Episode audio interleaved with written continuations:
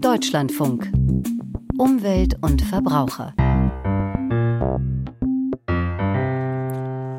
Heute mit Georg Ehring am Mikrofon. Herzlich willkommen. Wandernde Tierarten sind stärker bedroht als andere. Wenn irgendwo auf dem Zugweg die Lebensgrundlage wegbricht, dann kann noch so vorbildlicher Naturschutz anderswo das nicht ausgleichen. In Samarkand in Usbekistan geht heute eine Konferenz zum Schutz wandernder Arten zu Ende. Im Gespräch mit Arnulf Köhnke vom WWF sprechen wir gleich über die Ergebnisse. Außerdem geht es heute um die Brennelementefabrik in Lingen, wo auch Atombrennstäbe für Reaktoren russischer Bauart hergestellt werden sollen, um Lademöglichkeiten für Elektroautos in Mehrfamilienhäusern und im Selbermachtipp zum Schluss der Sendung um das Vorziehen von Tomaten und anderem Gemüse. Staatsgrenzen sind von uns Menschen erfunden. Wandernde Tierarten halten sich nicht daran. Vor allem Vögel überfliegen sie mühelos. Tiere am Boden werden allenfalls durch Zäune oder Mauern aufgehalten. Viele wandernde Tierarten sind besonders bedroht. Man denke an Singvögel, die auf einem Teil des Zugweges gejagt werden. In Samarkand in Usbekistan geht heute eine Weltkonferenz des Übereinkommens zur Erhaltung wandernder Tierarten zu Ende. Vorab waren Daten bekannt geworden, die einen alarmierenden Rückgang belegen. Arnulf Könke vom WWF verfolgt die Konferenz und mit ihm bin ich jetzt telefonisch verbunden. Guten Tag, Herr Könke. Guten Tag. Herr Könke, zunächst einmal, warum sind wandernde Tierarten besonders bedroht? Ja, wandernde Tierarten haben, Sie haben das ja eingangs schon gesagt, äh, entlang ihres Wanderweges in ihrem Lebenszyklus viele verschiedene Ansprüche an Ökosysteme, an die Natur. Aber wir Menschen zerstören und zerschneiden immer mehr Lebensräume, auch entlang dieser Wanderrouten. Wir übernutzen die Tierarten. Das bedeutet, wir nehmen mehr Tiere aus der Natur, als die Natur verkraften kann, zum Beispiel durch illegale, schlecht regulierte Jagd oder auch durch schlecht regulierte oder illegale Fischerei.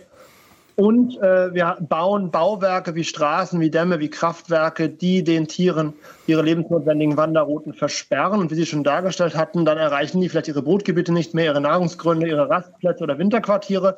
Und weil die so viele verschiedene Orte brauchen, sind sie dann besonders betroffen von der Naturzerstörung durch uns Menschen. Wie stark ist der Rückgang und wo ist er am stärksten? Wir sehen leider in einem äh, Anfang der Woche veröffentlichten UN-Bericht, dass jede fünfte der in diesem Abkommen gelisteten wandernden Arten akut im Bestand bedroht ist. Und bei den aufgeführten Fischarten sind es sogar 97 Prozent, also ehrlich gesagt fast alle. 44 Prozent der gelisteten Arten gehen im Bestand weltweit zurück. Das heißt, wir müssen sagen, es geht einfach durch die Bank und im Wasser, im Süßwasser vor allen Dingen, ist es besonders schlimm. Das äh, ist leider wirklich dramatisch. Es gab ja jetzt eine Woche eine Konferenz in Samarkand zum Thema des Übereinkommens zum Schutz dieser Arten. Wird es denn da neue Schutzgebiete geben, die den Rückgang aufhalten oder begrenzen können? Ja, neue Schutzgebiete ist nicht der Fokus dieser Konvention. In der Konvention geht es vor allen Dingen darum, wandernde Tierarten direkt zu schützen. Dafür zum Beispiel werden Arten auf die Anhänge des Abkommens aufgeführt. Da gibt es einen Anhang, der strikten Schutz gewährleisten soll, der sogenannte Anhang 1, und einen Anhang, der internationale Zusammenarbeit fördern soll, der sogenannte Anhang 2. Da wurden also einige Arten den Anhängen hinzugefügt, zum Beispiel gerade der Ostseeschweinswal, der ja sehr stark bedroht ist, weil so wenige Tiere sind, der auf Anhang 1 jetzt steht. Es wurden diverse Haie und Rochenarten auf Anhang 2 hinzugefügt, was extrem wichtig ist für den internationalen Naturschutz. Aber es geht nicht nur um die Arten, es geht auch um die Gegenden. Sie haben es schon gesagt, zum Beispiel haben wir das Problem, dass viele Schutzgebiete gar nicht miteinander verknüpft sind, dass wandernde Tierarten aber diese Verbindungen brauchen. Deswegen freuen wir uns darüber, dass eine Initiative gestartet wurde zur eben Verbindung von Gebieten zur insgesamten Arbeit gegen die Fragmentierung natürlicher Lebensräume. Und das ist ein wichtiger Schritt einfach für den Erhalt von, was wir ökologische Konnektivität nennen, also die Verbindung von Ökosystemen, damit die weiterhin gut funktionieren und die Tiere ähm, da weiter migrieren können. Welche Fortschritte gibt es denn bei wandernden Arten im Meer? Na, Im Meer sehen wir Fortschritte auf der aktuellen Konferenz, vor allen Dingen durch die Aufnahme von Arten in die Anhänge. Wir sehen auch äh, einen großen Fortschritt, dass wir zum Beispiel im Rahmen der Konvention sogenannte Aktionspläne für den Schutz einzelner Arten ähm, äh, wie sagt man, starten können und das jetzt auch passieren wird für eine, eine weitere Meeresschildkrötenart. Das freut uns auf jeden Fall sehr. Und wir sind noch in der Hoffnung, dass es vielleicht auch Fortschritt geben wird zu einem Moratorium für Tiefseebergbau, bis äh, geklärt ist, wie dramatisch die Folgen sind für wandernde Tierarten. Denn wir haben große Sorge, dass dieser Tiefseebergbau massive Folgen hat äh, durch Lärm, durch Schmutz, ähm, und dann sowohl die Bestände als auch die gesamte Funktionalität der marinen Ökosysteme in Gefahr bringen. Gibt es denn Bereiche, wo Sie sagen müssen, es gibt keinen Fortschritt, es bleibt alles beim Alten, weil es zu viel Widerstand dagegen gibt? Ehrlich gesagt, wir sehen das hier zum Glück noch nicht. Wir sehen relativ guten Fortschritt, aber es ist ein bisschen langsam. Und wir sehen auch natürlich bei den Tieren selber, bei den Beständen oft noch keine Erholung. Wir müssen an der Stelle sagen, wir sind weiterhin ganz klar im größten Artensterben seit dem Ende der Dinosaurierzeit. Und das betrifft besonders wandernde Tierarten. Wir sehen also wirklich wenig Erholungen. Wir müssen also noch viel mehr Anstrengungen investieren, um die Artenkrise gerade bei den wandernden Tierarten zu stoppen. Wie steht es denn um die Bereitschaft der Staatengemeinschaft, hier auch tatsächlich aktiver zu werden als bisher? Das hängt ein bisschen von den betroffenen Staaten ab, wie so oft natürlich. Ähm, die CMS, wie diese Konvention ja heißt, ist ein bisschen so eine Rahmenkonvention, die bietet einen Rahmen dafür, dass Staaten sich engagieren können, um grenzübergreifenden Naturschutz gemeinsam voranzubringen. Da haben wir dann positive Beispiele, wenn Arten auf die Anhänge kommen, dass zum Beispiel ein Beispiel, was mir am Herzen liegt, der Kaukasus-Leopard besser geschützt werden kann, weil die Anrainerstaaten im Kaukasus dann unter dem Deckmantel der CMS sich treffen, eine regionale Strategie schreiben, die national umgesetzt wird, die uns im Naturschutz dann wieder hilft, uns vor allen Dingen natürlich die Partner vor Ort, die Regierung vor Ort, um diese Art besser schützen zu können. Das sind also so Positivbeispiele. Gleichzeitig sieht man bei so kontroverseren Themen wie jetzt Tiefseebergbau, dass es nicht immer so einfach geht. Es gibt eben, wie Sie angedeutet haben, durchaus auch manchmal Widerstände einzelner Staaten. Arnulf Könke war das vom WWF, dem Worldwide Fund for Nature. Herzlichen Dank für das Gespräch. Vor knapp einem Jahr sind in Deutschland die letzten Atomkraftwerke vom Netz gegangen, doch die Atomkraft ist damit bei uns noch lange nicht Geschichte. In Lingen steht eine Fabrik für nukleare Brennelemente und die darf weiter produzieren, und zwar für Atomkraftwerke in anderen Ländern. Gegner der Kernenergie kritisieren das, und zwar auch deshalb, weil dort Uran aus Russland genutzt wird. Der Betreiber, eine Tochtergesellschaft der französischen Framatom, will auch Brennelemente für Reaktoren russischer Bauart herstellen. Einen Antrag dafür hat das Unternehmen beim Umweltministerium Niedersachsens in Hannover gestellt. Der Antrag ist veröffentlicht, die Frist für Einsprüche läuft noch bis zum März. Jetzt gibt es ein Gutachten zum Thema, das für Aufregung sorgt. Bastian Brandau in Hannover. Wer begutachtet da welche Fragen? Also in Auftrag gegeben hat dieses Gutachten das Bundesumweltministerium von Steffi Lemke, der Ministerin von Bündnis 90 Die Grünen. Vor gut einem Jahr hat sie das, oder vor knapp einem Jahr hat sie das in Auftrag gegeben und erstellt hat es Gerhard Roller, Jurist und Professor an der Technischen Hochschule Bingen. Es geht eben um die geplante Erweiterung der Brennelementefabrikation in Lingen im Emsland. Der Umweltrechtler Roller sollte hier erarbeiten, inwiefern das Bundesumweltministerium ähm, nach Atomrecht, inwiefern ihm ein sogenanntes Versagungsermessen zusteht steht, also eine Art Veto, ob es da die Umbaupläne der französischen Firma und diese Zusammenarbeit mit dem russischen Staatskonzern Rosatom nach geltendem Recht versagen könnte. Grundsätzlich ist ja das Landesumweltministerium zuständig für die Genehmigung. Das ist ein Prozess, der sich dann an technischen Aspekten eher orientiert. Nach geltendem Recht wird da entschieden. Danach muss sich das Landesministerium natürlich richten. Aber bei Atomfragen hat immer auch der Bund mitzuentscheiden, wie da und wie genau. Darum ging es eben in diesem Gutachten. Und was ist das Ergebnis? Also das Gutachten bejaht jetzt dieses Versagungsermessen, also dieses, diese Vetomöglichkeit. Und das würde bedeuten, auch wenn der Betreiber alle Ansprüche erfüllt in seinem Antrag technischer Art, könnte das Ministerium trotzdem die Genehmigung versagen, eben unter Anwendung dieses Ermessens. Und so wird hier argumentiert, dabei könnte der Gesetzeszweck der inneren und äußeren Sicherheit eine Rolle spielen, zur Anwendung kommen. Diese Anwendung, die sei zwar auf besondere und unvorhergesehene Umstände begrenzt, wie es heißt, aber Umweltrechtler Roller schreibt eben, dass durch den völkerrechtswidrigen Angriffskrieg Russlands auf die Ukraine solche besonderen Umstände vorliegen. Und weiter, es sei eben nicht ausgeschlossen, dass wenn Rosatom Personal da in Lingen vor Ort arbeite in dieser Firma, dass dadurch die innere und äußere Sicherheit der Bundesrepublik gefährdet werde, weil der russische Staat, der ja hinter Rosatom steht, möglicherweise Zwang auf diese Personen ausüben könnte, so heißt es in dem Gutachten, da einen Beitrag zu leisten, um den militärischen Zielen Russlands zu dienen. Äh, Roller wägt dann ab, dass man solche Mitarbeitenden ja in der Regel einer Sicherheitsprüfung unterziehen würde, aber es sei eben zweifelhaft, ob bei Nicht-EU-Staatsangehörigen überhaupt so eine richtig hinreichend belastbare Zuverlässigkeitsprüfung durch deutsche Behörden durchgeführt werden könnte. Und dies dürfte, so sagt er, in der gegenwärtigen Situation erst recht bei russischen Staatsangehörigen gelten. Also man kann sie gar nicht, man könnte sie gar nicht wirklich auf ihre Sicherheitsanforderungen anprüfen. Das heißt, es könnte einen Einfluss auf die Genehmigung haben, weil der Betreiber ja diese Brennelemente für Atomkraftwerke russischer Bauart herstellen will. Und eben da mit dem russischen Unternehmen zusammenarbeiten will, muss ähm, sämtliche Gefahren durch die Beteiligung Russlands an der Fertigung müssten ausgeschlossen sein, sagt der Landesumweltminister Christian Mayer. Auch er ist Grünen-Politiker wie die Bundesumweltministerin Lemke, ähm, Atomkraftgegner, das ist ja sozusagen die DNA der Partei. Aber Mayer hat eben ähm, in diesem ganzen Prozess auch gegenüber den AKW, den Anti-Atom-Initiativen in der Region immer argumentiert, sein Ministerium müsse bei diesem Antrag strikt nach Gesetzeslage und eben nach den technischen Belangen entscheiden,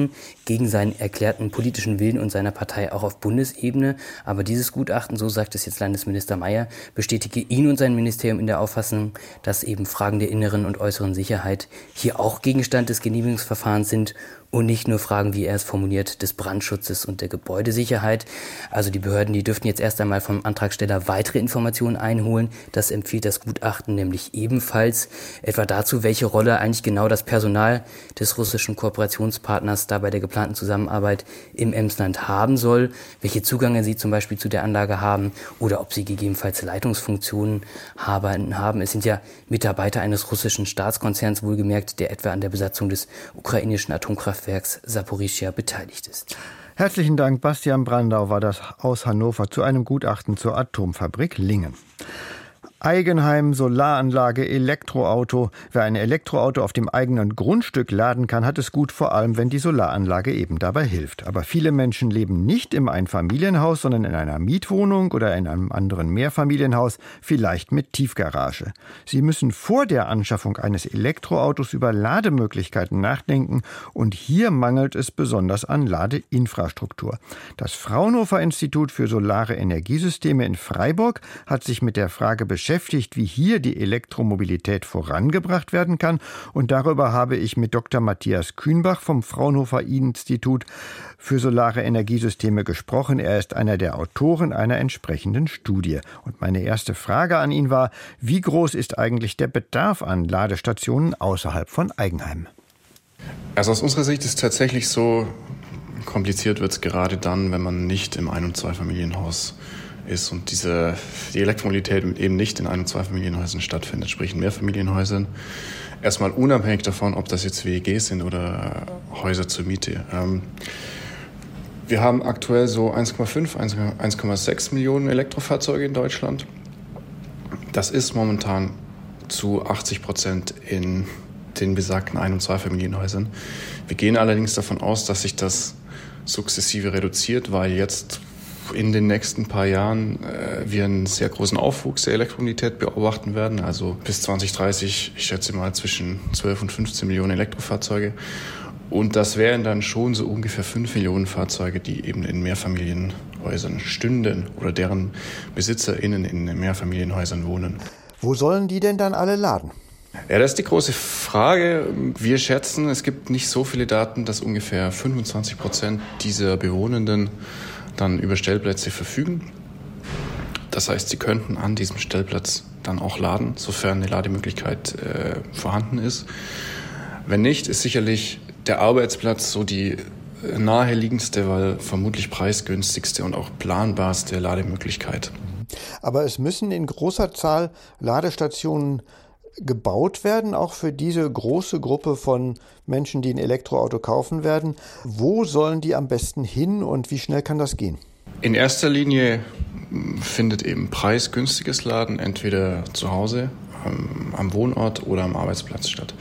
Und um die Elektromobilität äh, voranzubringen, braucht es dieses preisgünstige Laden und das nicht schnelle Laden, äh, weil die Personen sonst davon abgehalten werden, sich ein Elektroauto äh, zuzulegen.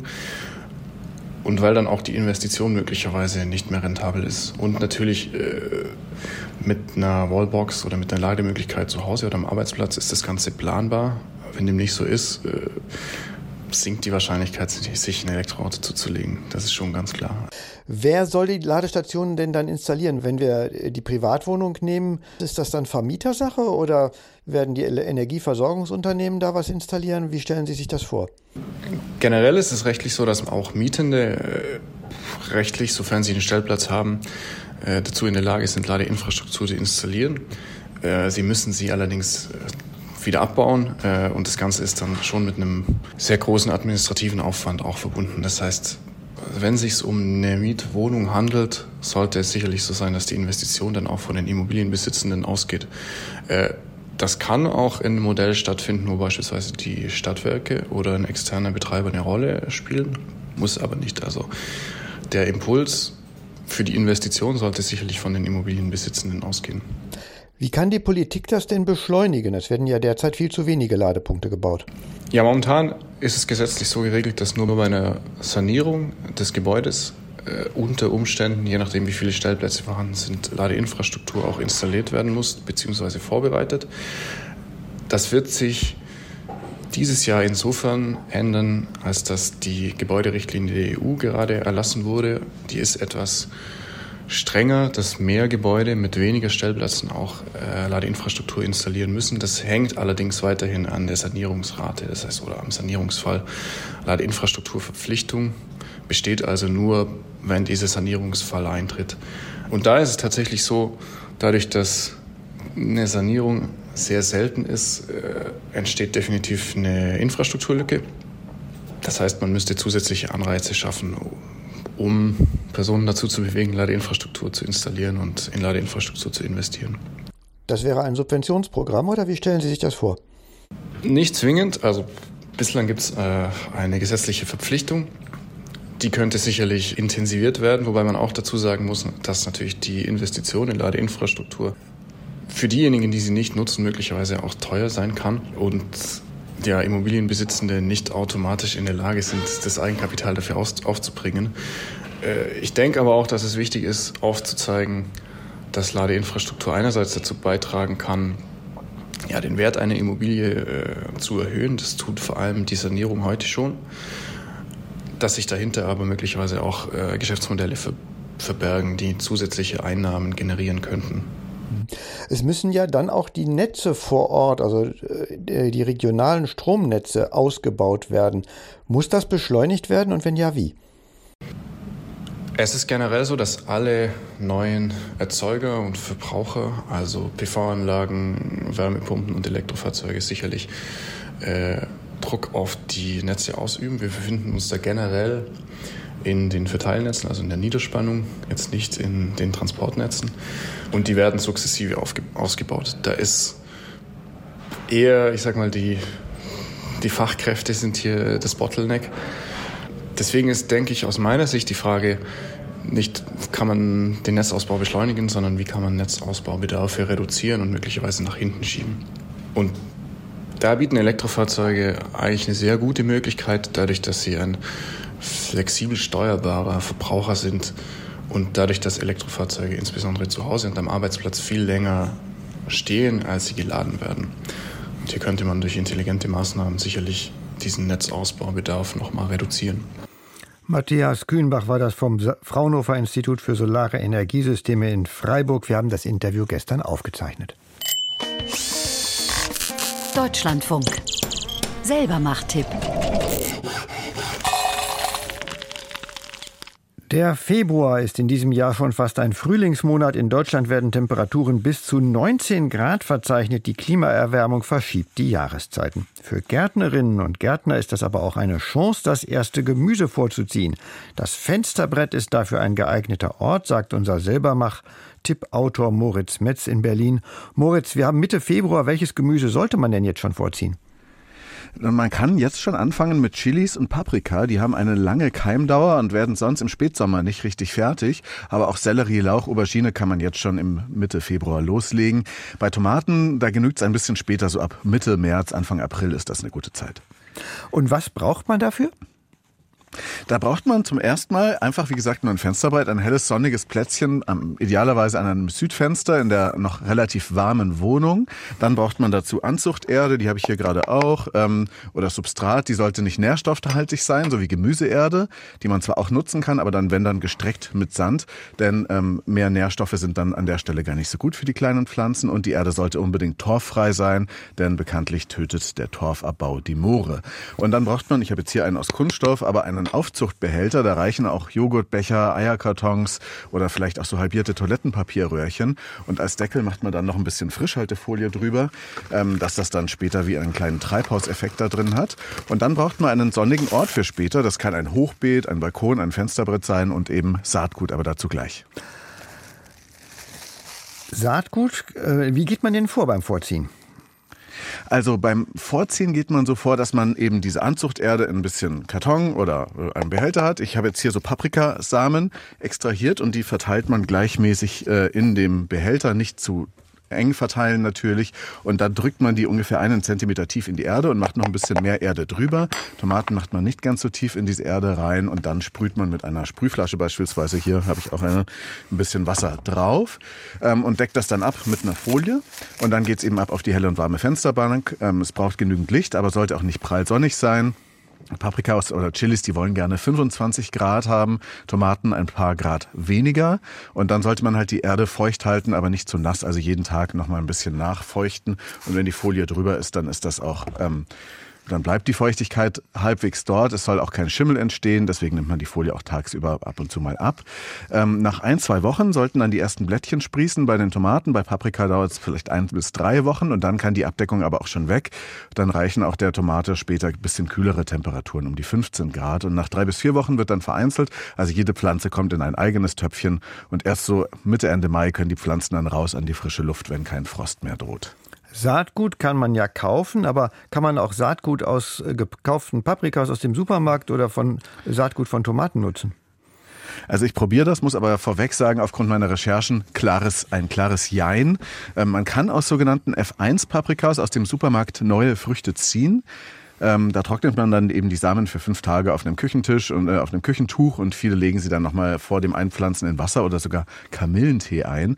Aber dieses F1, das steht halt für Hybridzüchtungen und solche Pflanzen haben viele Vorteile für den industriellen Anbau gegen Faulheit oder gegen Schädlinge. Sie sind auch berechenbarer, weil die immer gleich äh, reagieren auf der Erde und wachsen aber sie sind halt nicht samenfest. Das heißt, ähm, daraus kann man nicht unbedingt wieder neue Pflanzen ziehen.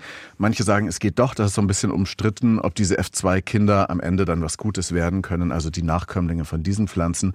Bei Gurken, Zucchinis und Kürbis sollte man das aber nicht unbedingt tun. Das kann sogar ungesund sein, die Nachzucht. Man will aber vielleicht auch gar nicht zu Hause jetzt unbedingt langweiliges Industriegemüse anpflanzen, was man ja auch kaufen kann. Ähm, und äh, sollte dann vielleicht eher sich äh, beim Bauern äh, Früchte holen einer samenfesten festen regionalen und sowieso interessanteren Tomatensorte beispielsweise, die man auf die gleiche Weise gewinnen und trocknen kann. Es gibt auch noch einen anderen Grund. Diese Saatgut-Spendefrüchte sollten immer vollreif sein. Das heißt, gerade die Supermarkttomaten, die viel durch Europa gefahren werden, aus Spanien nach Deutschland hoch, die brauchen relativ lange und sind dann deswegen auch nicht besonders reif und auch keine besonders guten Spender. Und dann ist es bei diesen alten Sorten eben so, da gibt's auch äh, langsam mehr wieder in Gartenmärkten zu kaufen, dass man aus denen auf jeden Fall auch wieder Saatgut für das nächste Jahr gewinnen kann.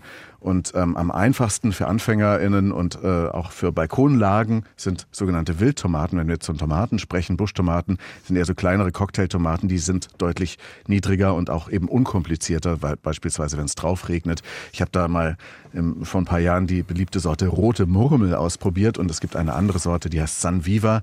Die ist auch interessant, weil das ist eine Open Source Tomate. Der Selbermacht-Tipp von Moritz Metz. Herzlichen Dank dafür. Und wenn Sie künftige Selbermacht-Tipp-Ideen haben, dann schreiben Sie gern an selbermachttipp.deutschlandfunk.de. Umwelt und Verbraucher geht damit zu Ende. Georg Ehring sagt Danke fürs Zuhören und wir haben noch einen Programmtipp für einen Podcast aus unserer Redaktion.